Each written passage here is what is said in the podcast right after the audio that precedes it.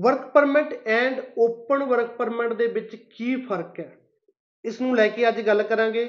ਜਦੋਂ ਵੀ open work permit ਦੀ ਕੋਈ ਐਡ ਪਾਈ ਜਾਂਦੀ ਹੈ ਜਾਂ ਕੋਈ ਰੀਸੈਂਟ ਡਿਸੀਜਨ ਆਉਂਦਾ, ਉਹ ਸ਼ੇਅਰ ਕੀਤਾ ਜਾਂਦਾ, ਤਾਂ ਇੱਕ ਬਹੁਤ ਜ਼ਿਆਦਾ ਮੈਸੇਜ ਜਿਹੜੇ ਆਉਂਦੇ ਨੇ, ਉਹ ਵਰਕ ਪਰਮਿਟ ਵਾਲੇ ਐਪਲੀਕੈਂਟ ਦੇ ਆਉਂਦੇ ਨੇ। ਕਿਉਂਕਿ ਆਪਣਾ ਕੀ ਹੁੰਦਾ ਇੱਕ ਵਰਕ ਪਰਮਿਟ ਨਾਲ ਦੇਖ ਰਿਹਾ ਤਾਂ ਮਤਲਬ ਵੀ ਮੈਂ ਐਜ਼ ਅ ਵਰਕ ਪਰਮਿਟ ਤੇ ਜਾ ਸਕਦਾ।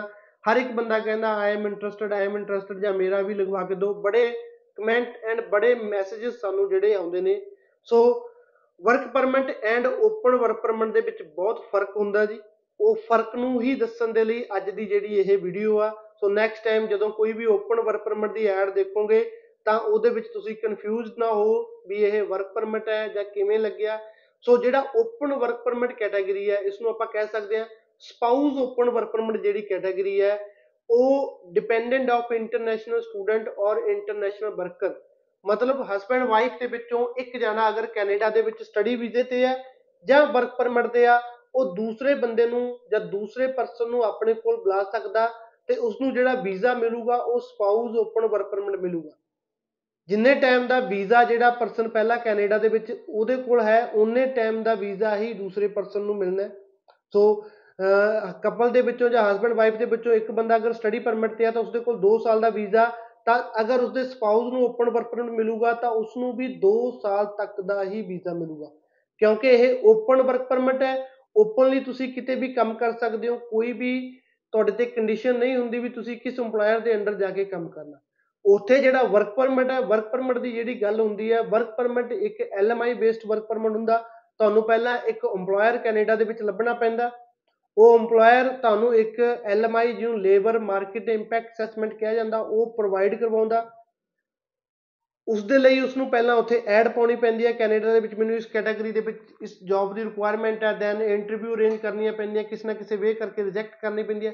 ਫਿਰ ਗਵਰਨਮੈਂਟ ਦੁਆਰਾ ਜਿਹੜੀ ਉਹ ਅਪਰੂਵ ਕਰਾ ਕੇ ਤੁਹਾਨੂੰ ਦੇਣੀ ਪੈਂਦੀ ਹੈ। ਸੋ ਓਪਨ ਵਰਕ ਪਰਮਿਟ ਦੇ ਲਈ ਕੋਈ ਵੀ ਐਲਐਮਆਈ ਰਿਕੁਆਇਰਡ ਨਹੀਂ ਹੁੰਦੀ। ਸਿਰਫ ਤੁਹਾਡਾ ਜੇਕਰ ਸਪਾਊਸ ਕੈਨੇਡਾ ਦੇ ਵਿੱਚ ਸਟੱਡੀ ਵੀਜ਼ਾ ਜਾਂ ਵਰਕ ਪਰਮਿਟ ਤੇ ਆ, ਤੁਸੀਂ ਓਪਨ ਵਰਕ ਪਰਮਿਟ ਅਪਲਾਈ ਕਰ ਸਕਦੇ ਹੋ। ਬਟ ਵਰਕ ਪਰਮਿਟ ਦੇ ਲਈ ਤੁਹਾਡੇ ਕੋਲ ਕੈਨੇਡਾ ਦੇ ਵਿੱਚ ਏਮਪਲਾਇਰ ਦਾ ਹੋਣਾ ਜ਼ਰੂਰੀ ਹੈ। ਉਹ ਏਮਪਲਾਇਰ ਦੇ ਬਿਹਾਫ ਦੇ ਉੱਪਰ ਹੀ ਤੁਸੀਂ ਆਪਣਾ ਵਰਕ ਪਰਮਿਟ ਅਪਲਾਈ ਕਰ ਸਕਦੇ ਹੋ। ਓਪਨ ਵਰਕ ਪਰਮਿਟ ਦਾ ਜਿਹੜਾ ਵੀਜ਼ਾ ਜਾਂ ਵੀਜ਼ੇ ਦਾ ਸਕਸੈਸ ਰੇਟ ਆ, ਉਹ ਦੋ ਚੀਜ਼ਾਂ ਦੇ ਉੱਪਰ ਡਿਪੈਂਡ ਕਰਦਾ। ਸਭ ਤੋਂ ਪਹਿਲਾਂ ਤੁਹਾਡਾ ਪ੍ਰੂਫ ਆਫ ਰਿਲੇਸ਼ਨਸ਼ਿਪ ਦੂਸਰਾ ਤੁਹਾਡੀ ਹੋਮ ਕੰਟਰੀ ਨਾਲ ਤੁਹਾਡੇ ਟਾਈਸ ਪਹਿਲਾਂ ਤਾਂ ਤੁਹਾਡਾ ਰਿਲੇਸ਼ਨ ਜਿਹੜਾ ਜੈਨੂਨ ਹੋਣਾ ਚਾਹੀਦਾ। ਕੈਨੇਡਾ ਜਾਣ ਦੇ ਲਈ ਤੁਹਾਡਾ ਵਿਆਹ ਨਹੀਂ ਹੋਣਾ ਚਾਹੀਦਾ।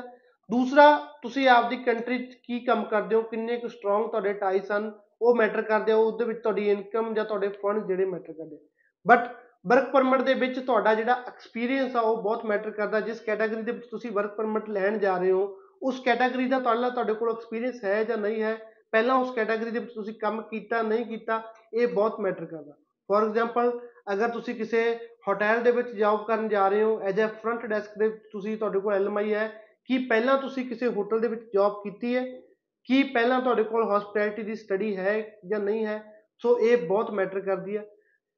ਵਰਕ ਪਰਮਿਟ ਦੇ ਲਈ ਓਪਨ ਵਰਕ ਪਰਮਿਟ ਦੀ ਲੈਂਗੁਏਜ ਦਾ ਕੋਈ ਵੀ ਟੈਸਟ ਰਿਕੁਆਇਰਡ ਨਹੀਂ ਹੁੰਦਾ ਬੇਸਿਕਲੀ ਤਾਂ ਵਰਕ ਪਰਮਿਟ ਦੇ ਲਈ ਵੀ ਰਿਕੁਆਇਰਡ ਨਹੀਂ ਹੁੰਦਾ ਬਟ ਬਿਨਾ ਲੈਂਗੁਏਜ ਦੇ ਟੈਸਟ ਅਗਰ ਵਰਕ ਪਰਮਿਟ ਅਪਲਾਈ ਕਰੋਗੇ ਤਾਂ ਕਈ ਵਾਰ ਜਿਹੜੇ ਵੀਜ਼ਾ ਰਿਫਿਊਜ਼ਲ ਦੇ ਚਾਂਸਸ ਵੱਧ ਜਾਂਦੇ ਸੋ ਮੈਂ ਪਹਿਲਾਂ ਦੱਸਿਆ ਓਪਨ ਵਰਕ ਪਰਮਿਟ ਦੇ ਵਿੱਚ ਕੋਈ ਵੀ ਕੰਡੀਸ਼ਨ ਨਹੀਂ ਹੁੰਦੀ। ਓਪਨਲੀ ਤੁਸੀਂ ਕਿਸੇ ਵੀ ਜਗ੍ਹਾ ਦੇ ਉੱਪਰ ਕੰਮ ਕਰ ਸਕਦੇ ਹੋ, ਕੋਈ ਵੀ ਏਮਪਲਾਇਰ ਦੀ ਕੰਡੀਸ਼ਨ ਤੁਹਾਡੇ ਉੱਪਰ ਨਹੀਂ ਹੋਏਗੀ ਬਟ ਅਗਰ ਤੁਸੀਂ ਵਰਕ ਪਰਮਿਟ ਤੇ ਜਾ ਰਹੇ ਹੋ, ਤਾਂ ਤੁਹਾਡੇ ਤੇ ਕੰਡੀਸ਼ਨ ਹੁੰਦੀ ਹੈ, ਜਿਸ ਏਮਪਲਾਇਰ ਦੇ ਤੁਹਾਨੂੰ ਐਲਐਮਆਈ ਮਿਲੀ ਹੈ, ਜਾਂ ਜਿਸ ਕੈਟਾਗਰੀ ਦੇ ਵਿੱਚ ਤੁਸੀਂ ਵਰਕ ਪਰਮਿਟ ਲੈ ਕੇ ਜਾ ਰਹੇ ਹੋ ਸੇਮ ਕੈਟਾਗਰੀ ਦੇ ਵਿੱਚ ਹੀ ਤੁਸੀਂ ਜਾ ਕੇ ਕੰਮ ਕਰੋ ਤਾਂ ਜ਼ਿਆਦਾ ਬੈਟਰ ਪ੍ਰੋਸੈਸਿੰਗ ਟਾਈਮ ਦੋਵਾਂ ਦਾ ਸੇਮ ਹੈ। ਬੇਸਿਕਲੀ ਅੱਜ ਦੇ ਸਮੇਂ ਦੇ ਵਿੱਚ ਸਪਾਊਸ ਓਪਨ ਵਰਕ ਪਰਮਿਟ 25 ਤੋਂ 35 40 ਦਿਨ ਲੈ ਰਿਹਾ ਬਟ ਕਿਤੇ ਨਾ ਕਿਤੇ ਜਿਹੜਾ ਵਰਕ ਪਰਮਿਟ ਆ, ਉਹਦੇ ਵਿੱਚ ਹਲੇ ਵੀ 2 ਤੋਂ 3 ਮਹੀਨੇ ਜਿਹੜੇ ਉਹ ਲੱਗ ਰਹੇ ਨੇ। ਸੋ ਇਹ ਜਿਹੜੇ ਮੇਨ ਫ਼ਰਕ ਹੈ ਜੀ open work permit and work permit ਦੇ ਵਿੱਚ ਨੈਕਸਟ ਟਾਈਮ ਜਦੋਂ ਕੋਈ ਵੀ ਓਪਨ ਵਰਕ ਪਰਮਿਟ ਦੀ ਰਹਿ ਜਾਂ ਐਡ ਦੇਖੋਗੇ ਤਾਂ ਕਨਫਿਊਜ਼ ਨਾ ਹੋ ਮੇਰਾ ਵੀਰ। ਇਹ ਚੀਜ਼ ਦਾ ਫ਼ਰਕ ਦੇਖ ਕੇ ਹੀ ਜਿਹੜੀ ਆਪਣੀ ਪ੍ਰੋਫਾਈਲ ਸ਼ੇਅਰ ਕਰਿਆ ਕਰੋ ਜਾਂ ਆਪਣਾ ਕੋਈ ਕਮੈਂਟ ਜਾਂ ਕੁਐਰੀ ਦਿਆ ਕਰੋ। ਧੰਨਵਾਦ।